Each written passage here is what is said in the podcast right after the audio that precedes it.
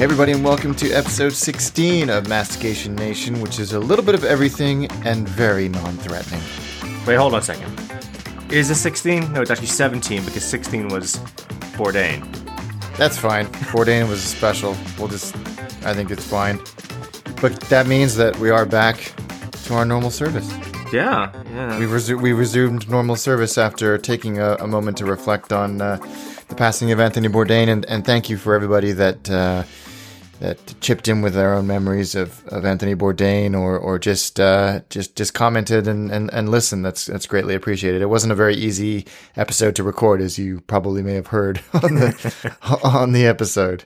I, I do appreciate everyone's feedback and thoughts. It kind of felt like you know a sort of like cathartic moment for all of us. Um, I do love some of the comments about your your Bourdain esque uh, uh, wrapping up rant at the end. I, I feel like it really sort of you were invigorated by his spirit. Yeah, I, I think I just got carried away with my loathing of cruises, but uh, I, you know, I think it's funny because you, you and I have obviously been sharing anecdotes and stuff back and forth as more content has popped up and more stories, um, celebratory stories. There was another one. I don't even know if I want to bring this up now because they'll probably eat up the whole podcast. But there was a very prominent food journalist who was a fan of Bourdain's, but contradicted one of his greatest tenets, which is food bringing people together. So we had a long conversation about that and a lot of discussion on social media about that. I feel like maybe we'll bring that up in a couple of episodes when that uh, when that scab uh, is a little is a little more healed because I'm still pretty pissed off about it. But uh, I still maintain that food is a very powerful source of humanity uh, of people coming together and we should celebrate it and not try and find ways to dick on each other. Absolutely. Um, and i think that's a nice jumping off point to sort of uh, get back into what we do best which is share what dick on people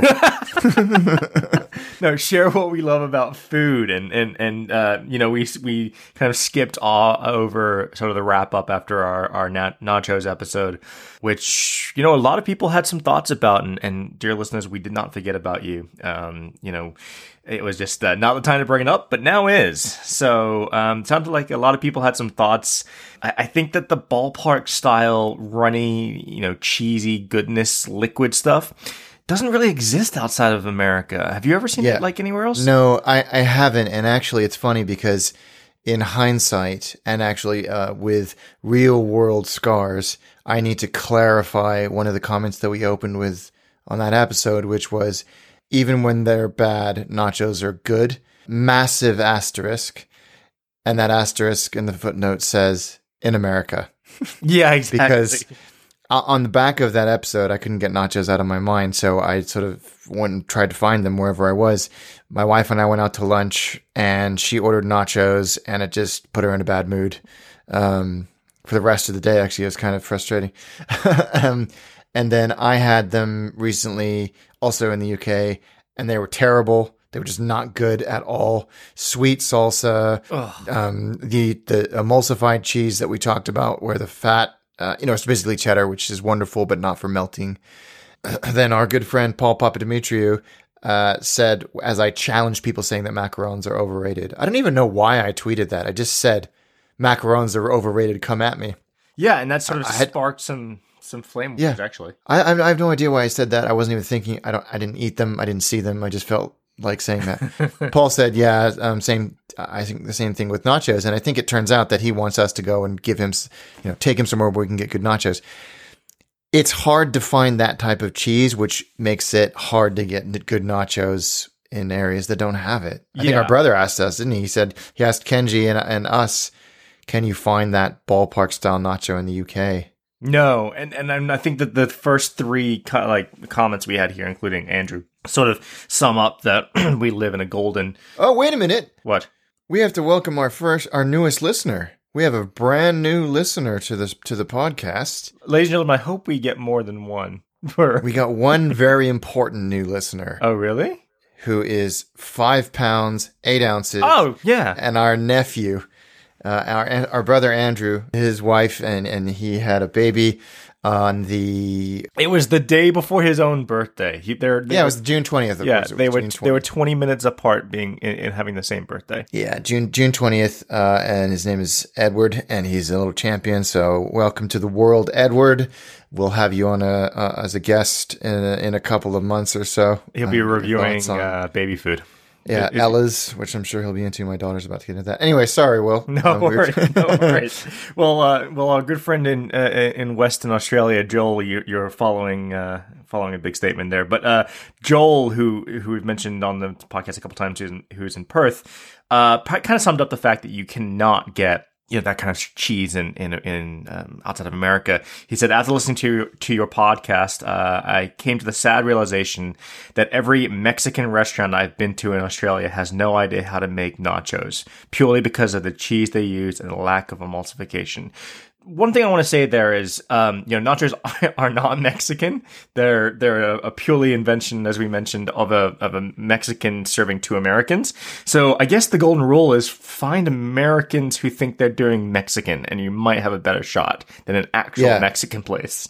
Or yeah, I think you go to any Mexican joint, you know, in in the U.S. and they'll have nachos in the menu, but that's just to placate and uh, the the hungry masses alongside all of the other actual Mexican wonder that they're producing, and they will be amazing as well. But I think you go into any sports bar, even probably an Applebee's will have a decent shot at nachos. Yeah, yeah, and then um, our friend Pimp My Dibber took it a little further, who was also you know not in the U.S., trying to recreate the the uh, Kenji style cheesy goodness that we talked about in the episode. He said, "I tried to make the Masticated Nation, Nation uh, nacho cheese sauce, and I effed it up, and it ended up like a tennis ball. Still ate it. Now in a cheese coma, watching Karate Kid 2. Uh, that's kind of like you know a full gamut of emotions right there. I kind of just imagine you just eating this emulsified tennis ball of cheese and going, "Yeah, this is good. All right, Be fine." fine, yeah. And I wonder, did he like what I would do if I had a tennis ball of cheese? Is I would smash up a bunch of tortilla chips and roll the ball in the tortilla chips, so you had like a crunchy outer It's like a Mex- crust. like a Mexican Scotch egg. yes, oh, yes, with a jalapeno center core, yeah, and then liquid magma cheese. and like chorizo as the as the sausage meat. Oh, what what do we? I think we got something here. Yeah, I do too. That's this is the newest nacho for the ballpark. yeah. um, but you know, it sounds like everyone had some some good uh, some good feedback on the nachos and keep them coming. Uh, Paul, you're not allowed on the podcast until you recant uh, your heresy about nachos. Yeah, but you know what? If you've only had nachos outside of the U.S., I can see why you'd be kind of like, eh, these are kind of gross. Yeah. Um, we had some good um, iTunes reviews come in. Um, thank you very much. Keep them coming in. They help people find us. There was one from T More four thousand. Uh, Uh, the old Timor 4000. Yeah. that's a great model. yeah, absolutely. I was I was going more thinking of Andre three thousand and from Andre 3000, yeah. Yes. Oh, yeah. and he said, uh, "Don't listen to an empty. Don't listen to on an empty stomach. Just binge listened three episodes, and I'm hooked. Heard about it from uh, listening to Layovers podca- podcast, and I'm glad I did. Uh, sounds like we're getting a lot of crossover, which is great. Welcome, Timor 4000. I'm waiting for the newest model, 5000. It's gonna be great. So uh, yeah, keep them coming in. A- That's a that's a great review. But I think you had one as well. Yeah, I think uh, maybe this is Ross Manson. I'm just going out on a limb here because it's the username on iTunes is 44 Manson. I don't know. I could be very, very wrong. Uh, I love this pod. I came in at episode L, another layovers listener welcome, and I've worked my way back to A. It's really cool to hear how Will and Alex see their food and how some things differ around the world and how some things really don't. That's a very pithy observation because you're absolutely spot on. they have a great rapport, almost as if they were brothers. Haha. they also know their food, and Will's background research is fantastic. I have to tell you this, dear listener, it's not research. It's it's just embedded in his brain. It just he just spews it out. Even if there's no one listening, like on a, on public transport, he just starts spewing out food facts. It's I, kind of I was actually at a bar, uh, a, a brewery with my father-in-law and, and, and wife last weekend, and my wife does this uh, bit of a party trick and goes and grabs Trivial Pursuit, which are often at like craft breweries, and she'll just pull out random cards and start asking me, and uh, my father-in-law just looks at me like I'm some sort of freak. It's kind of strange. Well, your nickname, uh, you know, for better or worse, is Wiki Will. So Yeah, citations needed. yeah, you should get that a T-shirt. Uh, so yeah, that was really nice to hear, and and some some tweets of people discovering the podcast for the first time. ORD to Anywhere, who is a very very familiar listener to any of you that listen to, to layovers, said that uh, I and actually he's introduced me to a bunch of different podcasts as well. He's li- listing listing some of the podcasts that he listens to. Missed in History. Have you ever heard that one? Yeah, I th- is that? I th- I'm, I'm pretty sure it's part of the stuff you should know spin-off, uh, which was the Uh, next. yeah, because he yeah because he says the stuff you should know, which is actually one of the fir- first podcasts I ever started listening to. I love those guys. Well, ORD to anywhere. Um, um, in a previous life, I used to help drive their revenue. Uh, we used to work. I used to work for Discovery Channel or Discovery Communications, and at, for a while there, stuff you should know fell under our remit, and I got to work with those guys from time to time. Not the actual hosts, but their sales team. Oh, that's yeah, they they they're doing really well. Yeah. and they just they've they've kept it real, as it were. Yeah. Um, amateur traveler, count uh, counting country, dots lines and layovers very kindly, and they call us Bruce for Asian American badassery, and I'm quoting there. So loads of great podcast recommendations. If you actually if you have any podcast recommendations around food or travel or anything else, just hit us up with them on Twitter at mastication ntn because we love hearing about stuff like that. Yes, absolutely. And then Ken Peace at Ken Peace, new podcast to list, Mastication Nation catching up. Welcome, Ken. And then Ross. Ah, Ross had this idea that he he that you found, which I think is an interesting one. Yeah, yeah. So Ross Mason said, uh, guys, for the second round of A to Z, hey, that's still up in the air. Would you consider doing the best fruit from countries and cities? The best thing about traveling is the food, and every city or country has their own delicacy. It would be uh, great to hear all about them. Yes. And okay, let me put it this way. Mastication Nation was something that I had an idea for about 10 years ago, and it took Alex pulling me into the 21st century to actually start doing something with it. The other thing that I've been wanting to do for a long time that I have never actually got around to is learning the national dish of every single country in the world. This could be an opportunity to sort of merge those two things. Yeah, yeah, we could do we could do like cities or or countries for the next round uh journey around the horn. So yeah, good idea, Ross. I dig it. Yeah, and if you are looking for something like that, uh, where they go through alphabetically, go check out um, the YouTube channel Geography Now. Oh, that's a great channel. Yeah, Barbie over there, uh, lovely dude, is going through the uh, the UN handbook A through Z, giving you an update on a, a episode on each individual country, and it's a lot of information. They just had to go back and break their alphabetical rule, um, bit like us. Because Swaziland officially changed their name to uh, Eswatini, beginning with an E, um, so they had to go back and rectify that. But like you know, the alphabetical geography thing and food we're very into. So thanks for the idea. Yeah. Yeah, great idea. It, it it merges all of the things that we're obviously passionate about. So stay tuned. We are more than halfway around the horn, so uh, we need to start thinking about that already.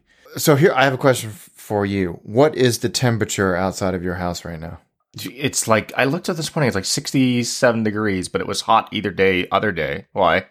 Because it's 84 degrees here in in the UK, And, and, English we are people not are a country. apart. Yeah, we no no the the the roads are literally melting, the railway lines are bending, and the old people are dying. It's it yeah it, it with the country comes to a halt when it gets to it gets this warm. Our houses are not designed for it, so it, it's it's don't I love it. It's fantastic, but it's we've had a we had a lovely day yesterday. We had a hot and humid day today, which my youngest son and I spent at an air show, eating curried goat. Nice. as one does at an air show.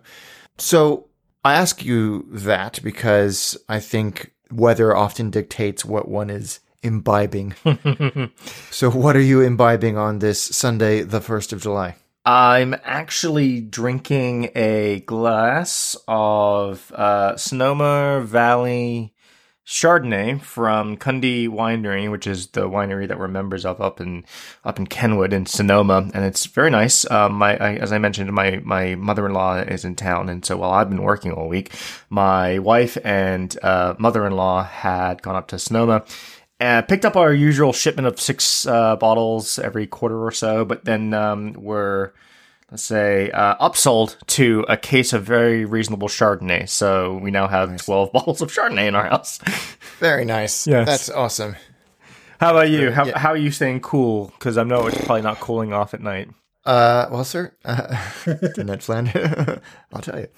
Because it's so hot, I am drinking a very, very cold bottle of Pocari Sweat. Oh, dude. Can you get that there or did you bring it over?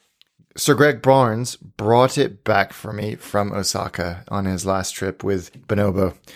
Uh, and uh, I love this stuff. And actually, our good friend in Japan, Joseph Tame, who's worked on a few episodes of, of Attache with us, uh, has spent some time working with them, with the, the people at Pocari, and it has such an awesome story because it's it's a it's it's good for you. It does what it's supposed to do, which is It's what planks crave. yeah, it's exactly what yeah. But it's not manufactured by one of the big beverage companies. It's manufactured by a pharmaceutical company. That And concerns me. well, here's no, it's not. It's cool because uh, and the company's called Otsuka, O T S U K A. A researcher of theirs 40 years ago was in Mexico and he had a touch of the old Montezuma's revenge and was in. Are we allowed to say that still? Is that is that PC? Could shit through the eye of a needle, as they say in the UK. Uh, and he was hospitalized, and the doctor was telling him he needed to give to get as much water and, and nutrition as he could, but the doctors were just giving him soda. And so he's like, well, hang on a second. There's got to be a better way to do this. And then a few years later, the same dude saw a doctor drinking a pouch of IV solution to rehydrate himself after finishing a cert like a, a really long surgical procedure. He's like, well, hold on a second. There's got to be a way to make IV solutions when we need to rehydrate patients drinkable, so we don't have to to tap a vein. And he came up as, with the company with Pocari Sweat, and it it does all the stuff that IV solutions are supposed to do, except it's bloody delicious. Um, do you remember when when I passed out trying to get blood drawn? Yes, you could have done with the Pocari Sweat. Well, they gave me something very similar to it that they give to hysterical pregnant women when they pass out, and it basically tasted somewhat similar. And it was like medical bottle though, so maybe it is somewhat the same idea. Very- oh, that probably was sucrose. Yeah, uh, that or actually it, it was it was a glucose solution, but like it's funny that like basically these sugar waters and these uh, electrolyte waters, you know, made by pharmaceutical companies actually have a mass market appeal. Yeah, it, it, it, 30 million uh, bottles were distributed free because the people like when they first came out with it in 1980 were like, I don't want. No, no, it's not so much that because the word is something different in, in Japanese. Uh, it's it's what you're getting back as opposed to what you're putting out. Pocari doesn't mean anything, Right. but it, the, the context of the word is is slightly different in Japanese. But they gave out 30 million bottles of it just because people a ion supply drink is what they called it. People were like, what the hell is this? And now they sell like an extraordinary amount. And every time I go to anywhere in Asia, I drink gallons of the stuff. I, I, I just love it. So yes, that's what I'm drinking right now. Awesome. So I guess with that in mind, uh, what is the best thing you you've eaten since uh, we last recorded? And I'm willing to open that up to be post uh, inclusive of like you know past the Bourdain episode. When did we last record? We last recorded the Bourdain episode on like When did we last record a full episode of Mastication? oh like June first or something like that. Uh, so I have been to, are you ready? Yes, and this is all within the last uh, six weeks. Since we last recorded, yeah. So the Netherlands, Russia, Miami, Monterrey, Mexico, Texas, Dublin, Malta, Hong Kong, Prague, and Zagreb, Croatia. I have been to nowhere. That is amazing. that is incredible. And I'm very tired, and my children don't recognize me. but I will tell you, and I ate some wonderful food, and you'll see perhaps some of the dishes I ate maybe on YouTube somewhere some sometime soon. I think the best thing I ate was in Monterrey, Mexico. I'd never really spent much time in Mexico outside of uh, not Cancun, about an hour and a half south of Cancun, but it wasn't. It was on a resort. I was in Monterrey, which is the third biggest city in Mexico, and is very um, industrial and not in a bad way. It's like the Pittsburgh, perhaps, of Mexico. And if there are any Mexicans listening, please tell me if that's a fair. And I'm not saying that to be positive or negative. It just is what it is. But I was enchanted by it, and I met some some folks that work in the food services industry who took me to uh, this wonderful restaurant. And I think I showed you the picture of the ribeye chicharron Yeah. on top of the guacamole. Um, but the best thing I ate when I was there was cabrito. Which I think you also sent me a photo of. Of course, I sent you a picture of every dish I ate. Cabrito is uh, roast goat kid. Uh, and they do it like they splay it on like a uh, instead of doing it on a rotisserie, it's like splayed up on a stick and then lent over uh, an open charcoal fire and then rotated slowly. And I went to this place, uh, like walking distance from the the place I was staying, and in in English it was the King of Cabrito, and it was you get like you can order shoulder or you can order leg or the head or basically any part of the goat you want and they bring it to you with uh, with tortillas and all these salsas and and various vegetables, and it was divine, absolutely divine. Yeah, the photos looked amazing, and and I think that this is a perfect example of why uh, certain national foods can get homogenized into their cliche form. And like, this is real Mexican food. Not saying that others aren't, but like, this should be as famous as uh, a taco or, you know, yeah. burrito. Well, it's, it's in, it's indigenous to Monterrey. It is their food. And what I had was cabrito al pastor, which is the style of, of splaying it over uh, on the spit. But it's, oh my God, it was otherworldly, and the people there were so nice. Uh, I, I can't, I loved Monterrey. I absolutely adored it. I ate an uncomfortable amount of food there, but it, that was the best thing of all the stuff I've eaten. If I felt my Spanish was better, I'd be spending way more time in Mexico. Uh, I just need. You don't need to. I know. Need to. I need to get the, over that. That's the joy. Like you know, you can. That, that's the thing about travel. Like I don't speak. My Cantonese is getting better, and I had a lot of fun in Hong Kong, but my Spanish is useless. It's worse than yours, I can assure you. And you just point and you smile, and people, you know. Yeah, no, I agree. And like, you know, I, am I'm, I'm going to France. I'm going to. I obviously spend a lot of time in Asia, in, in certain areas of Africa as well, and that's never stopped me. And I don't know why I think, oh, you know, Spanish is so much harder. And it's like, no, it's just like no. you know, the international symbol of like just point and smile. yeah, and I, you know, the words are obviously familiar in Google Translate. I'll tell you what. I'll tell you really quickly before I want to hear what you've been eating. My Spanish is lousy, and it's 45 minute drive from my hotel to the airport. And my my taxi driver and I had a 45 minute conversation. He didn't speak a word of English.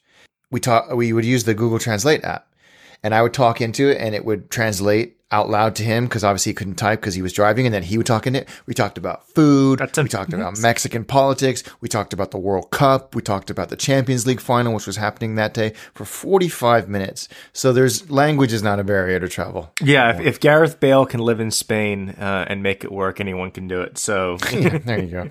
um, so what have I, what the best thing I've been eating? Uh, I've I've eaten a lot. It's definitely that time of year where I'm eating a lot of like I'm grilling a lot. I'm cooking a lot for other people. I've had lots of guests coming. Um, did some great uh, uh, seafood recently. Been just, like destroying in a good way. Um, some really amazing salmon. But the best thing I've had I want to say because it was more of an experience. Um, my my friend Tall Dan was in town um, from Canada, and uh, he, he, is tall. He's like six five, and it's great because you can never miss him. But he was in town for work, and we were going to get dinner and tossing around some ideas. And last minute, I was able to snag a reservation at uh, the Wayfare Tavern in San Francisco, which is very difficult to get into, and I have no idea how I was able to do it last minute. And uh, so we arrive, and well, I arrive a little early, and I walk in, and like, oh yeah, I'm here, um, five minutes early, and I got a bit of like a bit of a bum's rush, I guess. Like you know, they were like, okay, we'll we'll talk to you when your whole party's here, which is weird for San Francisco. But I was like, okay, fine, whatever. So um, Dan arrives, and he was like, yeah, my my coworkers are like, how did you get reservations? I'm like, I don't know. It's a Monday. I guess just we we worked it out. Uh, so we, we go upstairs to this one. There's a downstairs bar and eating area, but there's also an upstairs sort of landing that they've turned into uh, a dining area as well. And we had a very let's just say um, gregarious French waiter, and uh, uh. who was amazing. And we sort of talked about it, and we didn't know what we wanted. And he was like, "We're gonna get order some wine." And he was like, "What are you eating?" He's like, "Well, we think we want the uh, Syrah, uh, Syrah, sorry." And he was like, "No, I asked you, what are you eating?" And I was like, "Okay, we're gonna thinking about this." And he was like, "Good, this is the wine you'll be getting." I'm like, "Okay." Uh, nice. They're famous for their chicken, their fried chicken. Apparently, Food and Wine magazine named it the best fried chicken in the country. Um, so we got that, but I also wanted something else, and they did this amazing lamb dish on a um, on a bean puree. And uh, what they did was they added an extra piece of chicken to our order, split the chicken between the two of us, and they had the lamb as the centerpiece in the middle. And it was phenomenal. So if you ever get a chance to go to Wayfare Tavern, go. It's so much. It, it's it's fantastic and it's fun. Yeah, well, that I think that makes for a good restaurant. Yeah, absolutely. And I like, I like, I like assertive uh, but knowledgeable. I think those have to go hand in hand. Uh, wait, wait staff who will dissuade you from making a bad choice uh, or steer you, or just flat out say, uh, "I, we're not no." or I'm going to do this for you and it's going to be amazing. And if you hate it, then it's on me. Absolutely, and I think that they that that guy has. If someone's doing that for me at RB, I mean at uh, uh, TGI whatever's, then I, I'm not going to trust him. But uh, at somewhere like that, I'm definitely going to take his lead. Yeah, no, I, I, absolutely. That's cool. I have to check it out. I'm going to be in California for, for a little bit over the summer, so I'm going to make sure I do that. Um, well, I think that nicely rounds us out and brings us to what we're actually here to talk about, which was something that I think we had locked and ready to go before we switched things up last uh, two weeks ago. We we did, and I think we were reluctant to do it for for a few reasons. We sort of we settled on it because like, yeah, I guess it's the most logical thing to do, but we we both have kind of a strange relationship with this with this O that we're going to be discussing here in episode one X or whatever we decided it is. 117 is an official number. I think we're going to call this one. All right, cool. Uh, so O is for olive oil. Olive oil, Yes.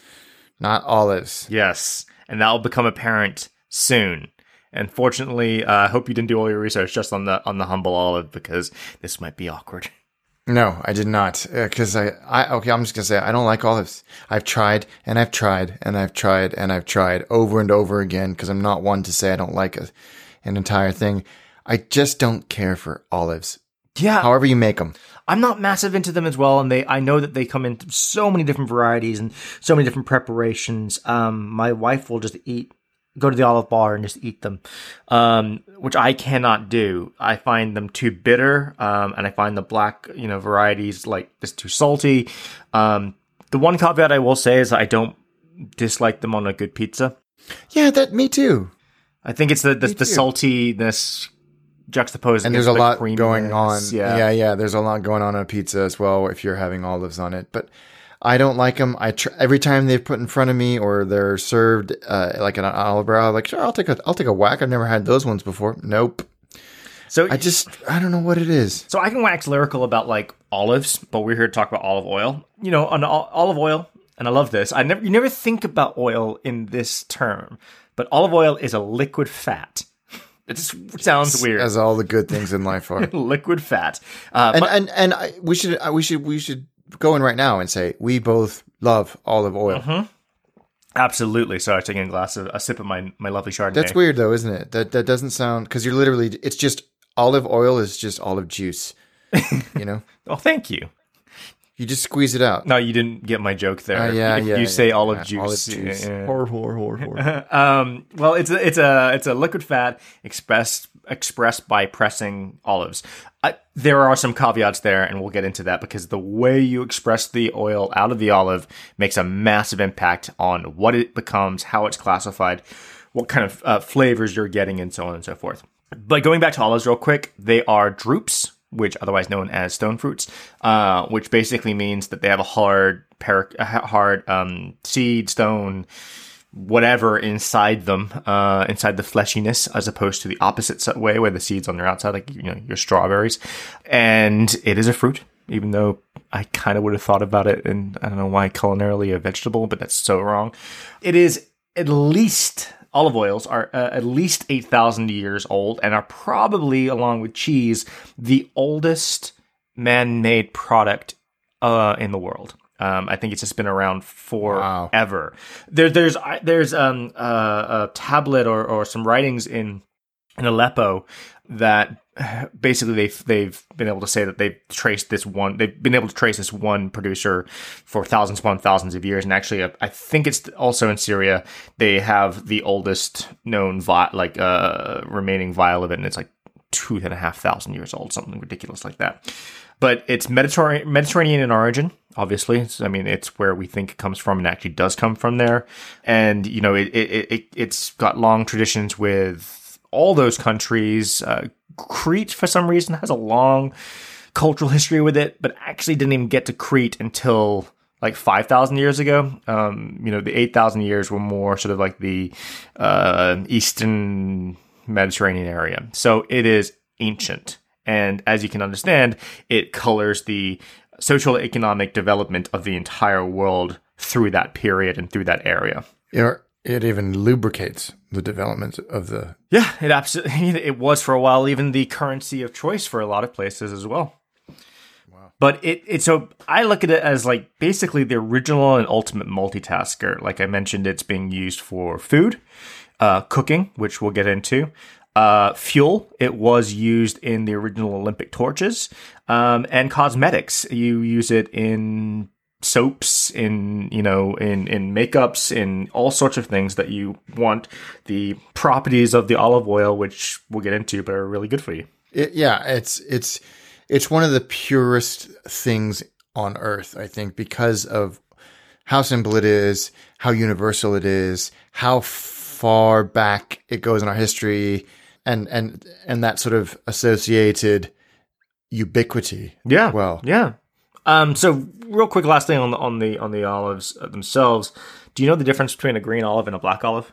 They're both the difference. Yes. Uh, no, they're equally awful. uh, it's kind of like the difference between a, a, green and a yellow banana. They're exactly the same thing. Um, they've both been able to grow to the size that they're supposed to, but green olives are picked uh, prior to turning black. Um, so they're exactly the same thing. The only difference is just maturity. So, and green ones are just ridiculously bitter. And even if you're going to be using them for eating, consuming them, you cannot eat them straight off the tree. You have to put them, and this may be uh, furthering your dislike of them, you have to soak them in a lye solution just to make them edible. I mean, I don't, I don't hate them. I don't resent them. I just don't like the way they taste. You resent them. Oh, these olives did nothing for me. Well, yeah, there's some things you're just like, and actually, it doesn't really happen very often with food. But I don't, I don't dislike olives the way I dislike cruise ships. it's, not, it's, not, it's not a visceral hatred. It's just like, eh, you know, I'm just not. These aren't my thing, and that's fine. So, an olive tour of the Mediterranean on a cruise ship is your ultimate nightmare. Yeah, except for the Mediterranean bit. As long as you know, I just they're not. I I've tried, I've tried, and I've tried, and I've tried. Maybe, and I will keep trying. Maybe one day something will happen. I'll be like, oh my god. Yeah, the right application. Okay, so here's a little quiz for you and and the audience. And I, I purposely left the uh, the note blank here just in case you were gonna peek. So, listener, feel free to stop here and and submit your answer on Twitter, and then we'll see if you're right. Uh, what country produces 1.7 million tons of olive oil annually and is more production than all other olive oil, oil producing countries combined.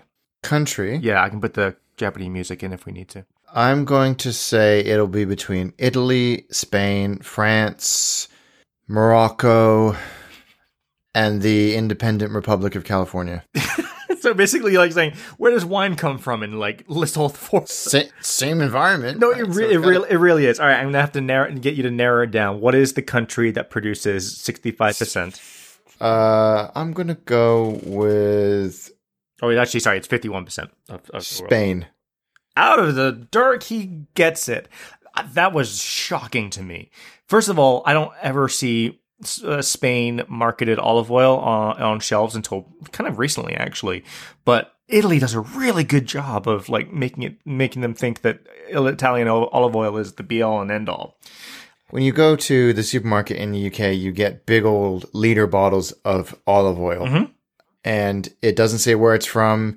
Uh, it's perfectly fine for for cooking. I think that there is a uh, it's the same with wine, right? It's it's it's you can go and get you know look for very specific varietals and regions of, uh, of olive oil, but the the table wine, quote unquote, of olive oil is also perfectly fine as well in most cases, and that, like you say, often comes from Spain. Yeah, no, I I agree, but there is a little, little um, subterfuge going on here. So one country imports sixty five percent of Spa- Imports. imports. One country imports 65% of Spanish uh, olive oil exports.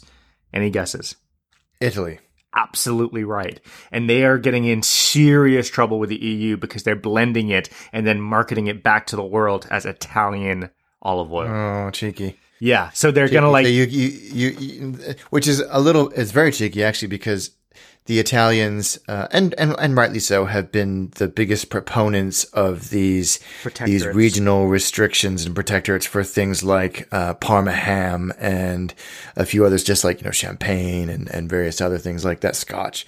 Um, so Yeah, the EU has it's kind of ironic that they're the ones doing that. the EU has something ridiculous like a 50 million euro task force to try and combat this and any like uh, information leading to the you know uh, ending of this practice is highly sought after. So uh, bear in mind if you i mean i don't think they have to by law mention if it's a blend of olive oil but just keep an eye on it. So i think that kind of nicely brings us to how to find your olive oil and like knowing where to get good olive oil which i think you had some some thoughts on Yeah, I I I love uh, Kenji what Kenji Lopez-Alt says about this, which is asking what olive oil you should buy is similar to asking what knife you should use, what car to drive, or what Beatles al- album you listen to. You should listen to first. It's largely a matter of personal taste, and once you've kind of found that base level of acceptable quality, whether you want an oil, and they do they do taste very different, something you know buttery or grassy, uh, you can then start to figure out what you want. And I think the the best way, as he says, and basically common sense says, is do it like you would do with wine. Go to places that allow you to taste wine, and most decent places that sell or produce olive oil will, of course, let you yeah, let you sample it, and you find find what you like. Of course, it depends on the application. If you're going to be if you're going to be cooking, then maybe you want something a little bit more benign and subtle. Uh, if it's going to be something you're going to have, you know, as a shot, uh, or you know, with some just some bread or or any other. Um, cold application yeah, cold application. Yeah, ex- like like as part of a base vinaigrette or something like that, or even, uh, you know, just with some bread. Then you you you perhaps want something different and a little bit more vibrant. But yeah, taste it. Yeah, absolutely. absolutely. Taste it and and go somewhere that's going to have a high turnover because it is a fat and it can go rancid and it does have a shelf life. So don't go anywhere that you think that oh, this unlike wine, you don't want a dusty bottle. so Yeah, no, you don't. And I think, you know, storage is an important thing. I think what's interesting is you can just, again, like wine, uh, there are a lot of similarities both in the, the, the regions that produce good olive oil, the uh, required climate, the required uh, soil conditions, and how then it's then harvested and produced and bottled. It, the, the parallels to wine are not uh, uncoincidental. So, you know, like we said, Spain, Italy, France, California are all huge producers of it, but they do produce very different flavors for those same reasons. Uh, the, the, the soil and all that stuff. So generally, the Spanish ones run the gamut, but they're kind of grassier, which in a, in a good way. Italian ones are are very uh, much richer and and uh, almost creamier. You, you know, um, and then you can almost get in California. I don't know if you've experienced this. This sort of almost it almost has a spice to it.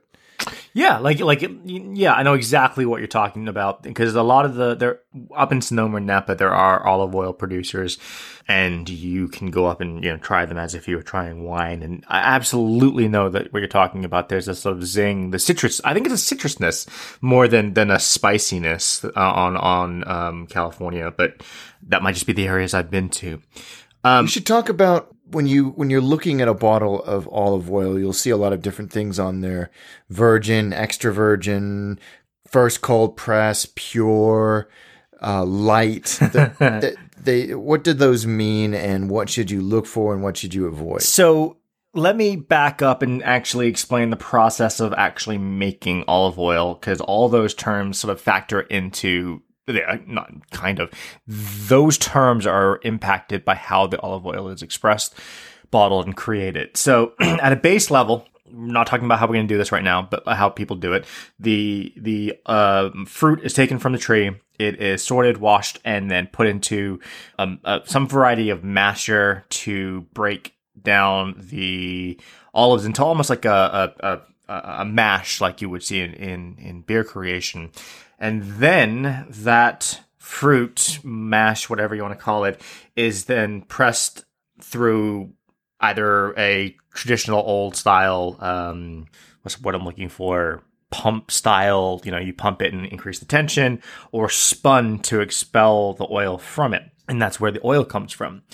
But if the oil, if the creation of that oil or if the environment be it through friction, through outside influences such as temperature or just any other way that you're doing it, the environment increases it creates the uh, temperature to be above uh, 27 degrees celsius or 80 degrees fahrenheit the resulting liquid cannot be called cold press cold mm-hmm. press refers to the creation of the oil uh, in an environment where that does not happen and it it basically the heat destroys aromatics. It destroys some of the uh, unctuousness of it all.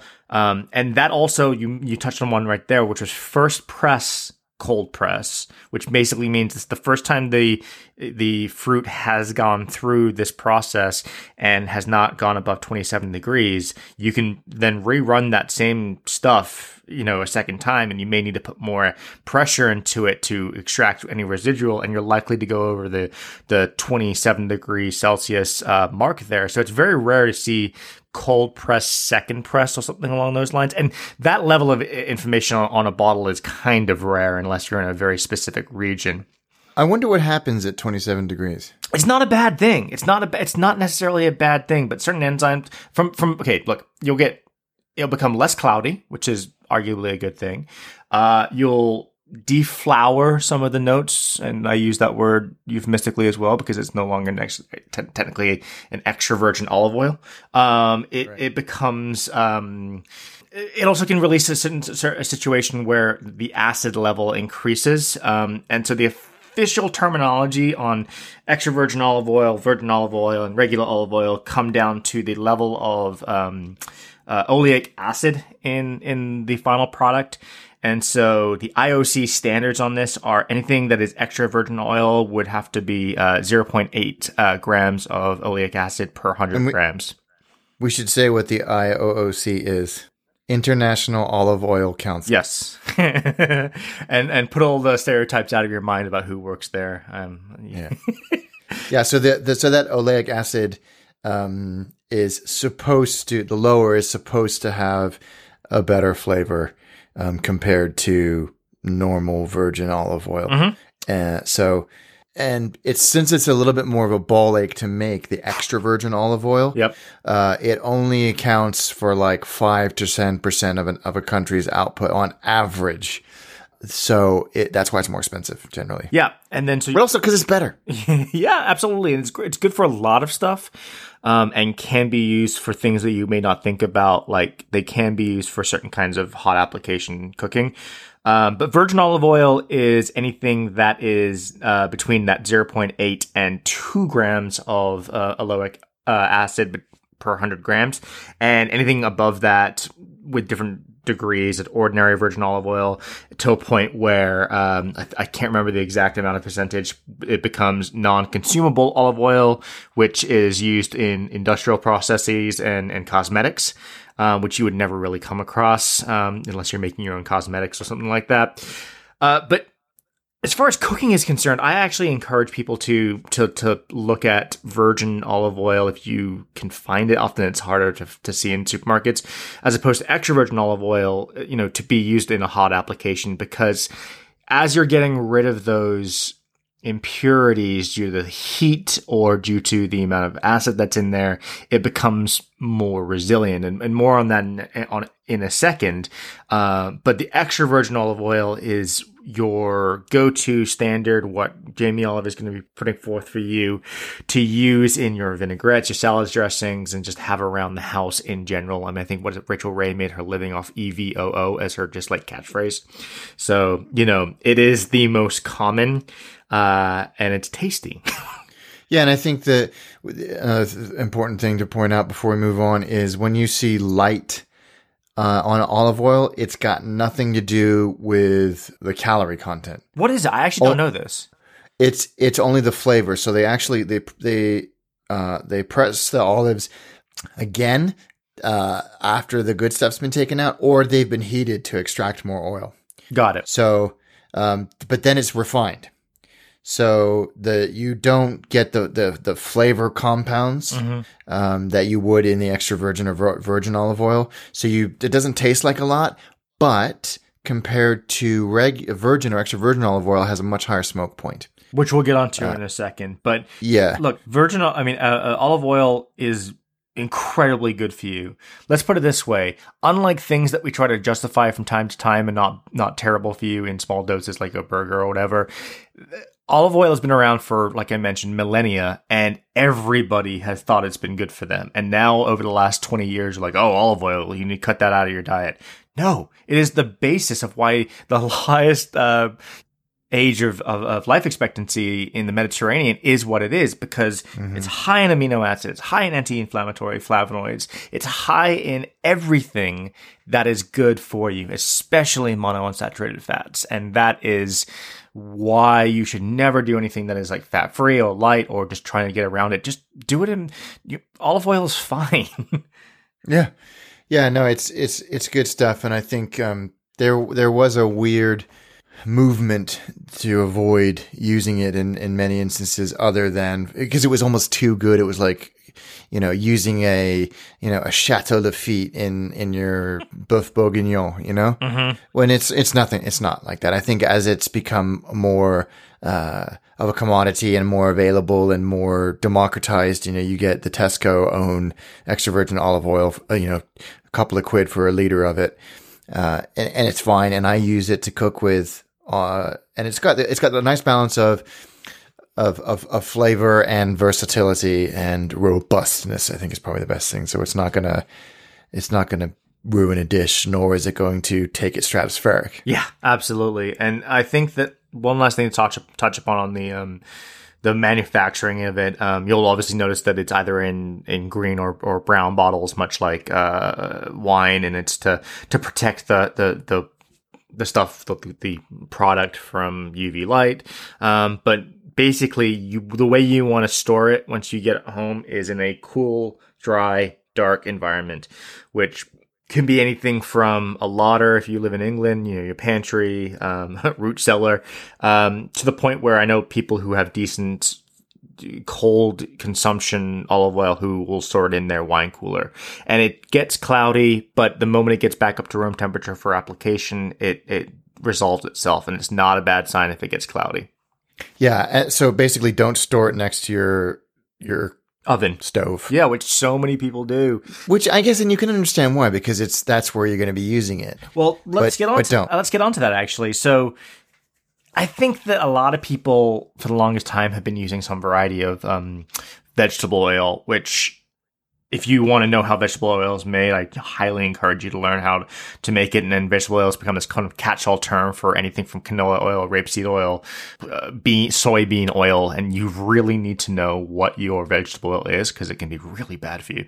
But they're using chemicals and high amounts of pressure and, and heat to create and render a liquid that is basically odorless, can be, and be used for absolutely anything and has no flavor whatsoever. But it's usually used for really high heat applications. But that's not to say that olive oil cannot be used for something that you would um, usually grab the canola oil for. It, it basically comes down to, as Alex alluded to, the smoke point. While the smoke point is a real thing, I don't want to put too much stock in in telling you numbers because it is so subjective based on um, you know, the atmospheric pressure, your how old the oil is, how many times you've used it, so on and so forth. But as a general rule, the fruitier and tastier and more aromatic oils have a very low have a lower smoke point as opposed to the more refined, which has a higher smoke point, and that basically means the temperature at which the oil starts to break down, corrode, and starts to smoke.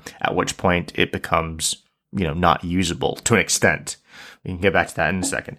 Um, so olive oil can be used in really high heat applications like sauteing if it's done quickly. You don't want to be using it for like very, very long cooking environments because uh, it's just going to start breaking down. But sauteing is perfect for it. Just putting it into the pan, heating it up really, really hot, and then doing your five to six, seven minutes uh, of sauteing your vegetables. And I want to touch upon some people out there who are like, oh, I'm trying to cut back in calories. I don't want to use oil. Would you ever drive your car 20,000 miles without putting any oil in it? No, you would destroy the engine. So what olive oil does or oil does in the in this environment is, you know, your your pan may look clean, it may look perfectly smooth, but it's actually pitted with tiny, tiny little bits of uh, microscopic uh, uh, holes and divots and cracks. And if you put food in there, it's gonna create friction and it's gonna stick. So what oil's doing is it's filling in all those cracks uh, and and creating a smooth surface. Is why you prep um, cast iron skillets to become non-stick. You use oil to do that. Uh, oil helps the um, you know uh, it's it's a great uh, heat absorber and can more evenly move heat towards the food, which is why you use oil to brown food as well. So if you're trying to cut out oil for health reasons, you're basically ruining your food. I feel like we're getting to the end, I hope, of the fat is evil chapter, which is such a it's it's a it's a it's a misguided, almost evil piece of uh, of, of corporate misinformation. Yeah. It's it's it's it's pure fiction that that fat is bad for us. If you inject pure beef fat into your eyeballs, bad things will happen but as part of a of a balanced diet to dust off a trite old meme, it's it's fine. It's good for you and it's important. And I think it then becomes, as you say, such a versatile and important component of uh, of not just cooking, but also flavor and texture and mouthfeel and all of that. With food, food in general, without fat and lubricant from fat, would be just bad. Yeah, no, absolutely. And look, monounsaturated fats versus super terrible trans fats are different things. Basically, the golden rule is if you know the name of the animal or plant that fat came from, it can trace a one to two step process to get it from the animal or the or the plant to you. It's good. If mm-hmm. you can't, it's bad. That's kind of the yeah, golden. No, I think that sounds about right. But we've touched upon this a little bit: flavor versus resilience. So you have to make a decision on what you're going to be using that oil for. As Alex mentioned, you're not going to be using a Chateauneuf du Pape in your uh, red wine reduction sauce for your Friday night grill session. It's that that wine is going to be you know used as a, as an archetype of the perfect uh, uh you know perfect form of, of wine. So you drink it as is. As much as an olive oil that is a cold press first run, you want to use that as an ingredient on its own. So you're dipping olive oil, you're dipping bread into it. You're using it in a uh, cold vinaigrette, or you're, um, you know, preserving olive oil, uh, olives in it. That is fantastic. And but then the more refined the oil becomes, you can move into you know, uh, not having to worry about it so much, and to the point where I've seen people fry potato chips in olive in olive oil, in not obviously extra virgin, but down to your regular consumable olive oil. Do you think that it it drastically f- uh, or or changes the flavor of the dish more than other commonly used oils? Yeah, I mean absolutely because because um, your vegetable oils aren't going to be doing anything as far as flavor wise. They're just emulsifiers, basically. Um, the one caveat that I would throw out there, which in some arguments, in some research I've done, is as old as olive oil, is sesame oil and that will impact the flavor of your dish probably even more. But you're not really supposed to cook with that. You're supposed to throw it on right at the end of the of the dish. That is toasted sesame, sesame oil. Apparently, regular refined all, uh, uh, sesame oil, which is kind of rare to find, it can be used in in cooking applications. Hmm which I've never oh. I've never done. I've only ever used the toasted, which I'm you know obviously has already gone through a pretty aggressive process and yeah. therefore does not have a great smoke point. But I don't know. I'll report back to you. I'll try and find some unrefined or you nice. know un, un, untreated um, uh, sesame oil. So how do you use it? I use it about 17 times a day. I use it in my marinades. I use it um, in salad dressings. I use it generally as my go to cooking oil unless I'm doing something long, slow, and aggressive. Um, I don't usually have a high quality bottle in the house unless it's summertime and I know that I'm going, you know, to be hosting some friends with a with a big platter of crudités and stuff like that. So I generally use it in marinades and as my heating application as my main things. Yeah, I think again, there's a lot of this um, back and forth around. If you heat it too high, then it starts to get bitter. But I use it almost exclusively. I use this sort of, like I said, the the, the Tesco throwing olive oil for my cooking lubricant, uh, if you will. It's got to be a more elegant way of saying that. It's also great um, in sauces. So you know that's good. Yeah, yeah, it is, and and I and I would probably use it as the base of a vinaigrette as well. But it, I love to have some really good um, crusty bread cut up into uh, reasonable sizes. Um, have some really really good, probably quite expensive olive oil, uh, and a good Modena, Modena balsamic vinegar, and some sea salt in separate containers. Um, and that is just such a great way to have just a glass of with a glass of wine or the start. I don't really like to have it as start of a meal because I think it um, it's too much, but it's you really appreciate how delicious olive a good olive oil is when you have it like that and there's nothing to get in the way than the just the the bread as a sort of starch delivery mechanism. Yeah. And then a great when oh, when we were in Zagreb filming, Greg and I had this amazing Modena balsamic vinegar that was like you know so dark that light could not escape its surface, uh, and that with a really good olive oil and some bread. It's just and some burrata, some uh, world-ending for which Croatia is famous. Uh, burrata uh, was divine, absolutely divine. I, I am very envious of you, but the uh, one of the things I, I want to touch upon as a cautionary tale slash it can be amazing um, due to its its being fat basically um, you you will also also sorry you will always see in high end touristy boutiques like flavored olive oils and you know mm. and here's the thing um it a lot of flavor compounds are fat soluble and that absorbs into the liquid very, very well. Um, knowing what works in fat soluble, and certainly I don't have a list of everything, but things like your chili, your lime, your yeah, lemon, yeah. your See garlic, chili ones all the time. Yeah, garlic. They they bond with the fat and, and they become fat soluble, and they they linger in the flavor very, very, very well. Um, you know, I've seen ones that are very odd, but if you feel like you it's a trusted source, there's nothing wrong with creating your own chili olive oil blend or your, you know, garlic olive oil blend or rosemary, which is A, incredibly good for you. Um, but B, really does take on the olive oil does take on the flavor of the rosemary. So if you have a half bottle left around and you want to make something, just you know look into making some some flavored olive oil. I love uh, rosemary olive oil. I love chili olive oil.